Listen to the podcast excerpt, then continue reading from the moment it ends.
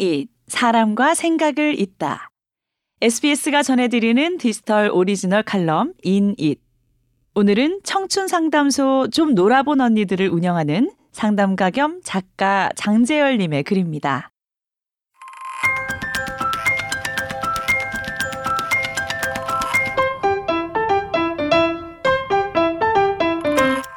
더 많은 준호들이 꽃 피우는 사회가 되기를.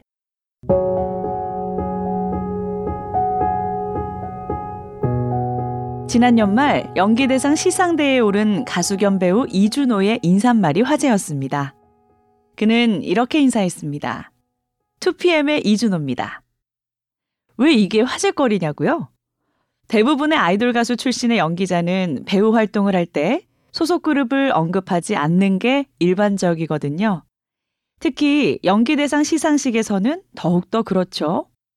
소속 그룹에 대한 애정이 없어서 그런 건 아니에요. 다만 아이돌 출신 배우가 무척 늘어난 요즘 편견 없이 연기력만으로 평가해달라는 의미를 담아서 출신 그룹을 언급하지 않거나 가수 시절 사용하던 예명과 분리해 본명으로 활동하곤 하는 거죠. 특히 데뷔 15년 차에 접어드는 이준호의 경우 이미 충분히 높은 인지도, 출중한 연기력, 최근 출연작의 빅 히트 등 어떤 수식어를 붙이지 않아도 사람들이 다 알만한 배우였기에 그 인사말의 화제성이 더욱 컸던 것 같아요. 이준호는 어떤 이유에서 그랬을까요? 연기자로 평가받는 자리에서 가수 출신임을 다시 드러내는 것에 대한 부담은 없었을까요? 대중의 궁금증도 컸죠. 이에 대해 그는 명쾌한 두 가지 답변을 내놨습니다. 다른 멤버들이 활약하며 2PM을 알리던 과거에 자신은 스스로 그룹을 알릴 만한 힘이 없었기에 언젠가는 꼭 그럴 수 있기를 바라는 마음이었다는 것과 아이돌 출신이든 아니든 중요한 건 연기력이기에 어떤 인사말을 하는지 어디에서 온 누구인지는 부차적인 문제다라는 거였는데요. 이준호의 인터뷰를 읽으면서 저는 생각했답니다. 아, 겨울꽃이 드디어 만개했구나. 2010년 예능 강심장에 출연했던 이준호는 인기는 계절이라는 발언으로 소소한 화제가 됐었죠. 당시 니쿤, 옥태견 등 다른 멤버들의 두드러지는 활약상에 비해 다소 적은 활동으로 조바심이 나지 않느냐는 질문에 대한 답변이었는데요. 봄, 여름, 가을, 겨울이 흘러가듯이 멤버 각자가 각기 다른 시기에 주목받을 것으로 생각한다는 얘기였어요. 이준호는 자신의 계절은 조금 늦게 올 뿐이라 믿고 있다고 말했죠. 당시 21살이었던 점을 고려하면 꽤 성숙한 마음가짐으로 자신의 때를 기다려온 셈이에요. 묵묵히 때를 기다리며 자신의 실력까지 갈고 닦아온 그는 아이돌로서 환갑이라는 10년 차를 훌쩍 넘어 14년 차에 드디어 자신의 계절을 맞이한 거고요. 상담가로 일하다 보면 이런 겨울꽃의 자질을 지닌 자신의 때가 조금 느린 청년들을 자주 만나게 됩니다. 충분히 가능성도 있고 역량도 있는 청년들인데도 상담을 해보면 불안과 압박감은 물론 자기 비하에 빠져 있는 경우도 상당히 많이 봐요. 그들을 가장 크게 짓누르는 건 한국 사회에 만연한 생애 주기의 압박이더라고요. 몇 살에는 뭘 해야 정상이다 라는 주변의 시선 또는 사회적인 분위기 말이죠. 고등학교를 졸업하면 대학을 가는 것이 일반적이고 서른 즈음에는 적어도 취직을 하는 것이 정상이며 늦어도 마흔이 되기 전에는 결혼을 하는 것이 보통이라는 그런 관념들이 청년들을 짓누르고 있어요.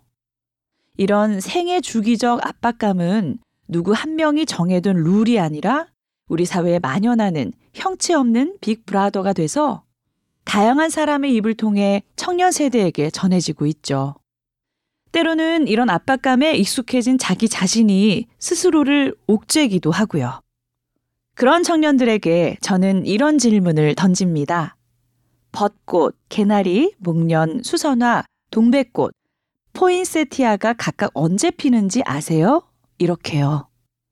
대부분은 앞에 세 가지 봄꽃들만 얼추 알더군요. 수선화와 동백, 그리고 포인세티아가 겨울에 피는 꽃이라는 건 대부분 몰라요. 우리가 흔히 생각하는 꽃이란 봄에 피고 아무리 늦어도 가을에 피는 코스모스까지가 고작이니까요. 그렇지만 분명히 겨울에 피는 꽃도 존재한다는 것. 그 꽃들을 닥달한다고 여름이나 봄에 피지는 않는다는 걸 우리 모두 알잖아요? 하물며 꽃보다 더욱 다양하고 복잡다단한 존재인 사람은 더더욱 그렇지 않을까요?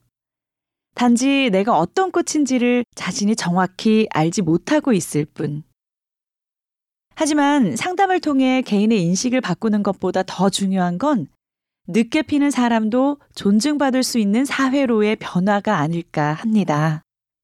각자의 때를 존중하는 너그러운 시선과 스스로의 때가 오는 순간까지 초조해하지 않고 자신을 갈고 닦을 시간을 제공하는 사회 안전망이 우선해야 할지도 모르겠습니다. 2022년은 참으로 청년에 대한 관심이 어느 때보다 많아진 한 해 같아요. 다양한 정책과 공약이 쏟아지고 있는데요. 이러한 모든 약속이 다가오는 선거의 표심을 위한 단편적인 메시지들이 아니기를, 선거가 끝나면 사라지는 썰물 같은 흐름이 아니기를 기원합니다. 우리 사회에 더 많은 가을꽃, 겨울꽃들이 각자의 시기에 피어날 수 있도록요.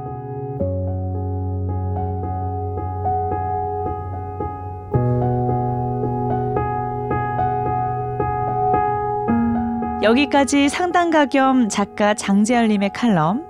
저는 아나운서 류일아였습니다.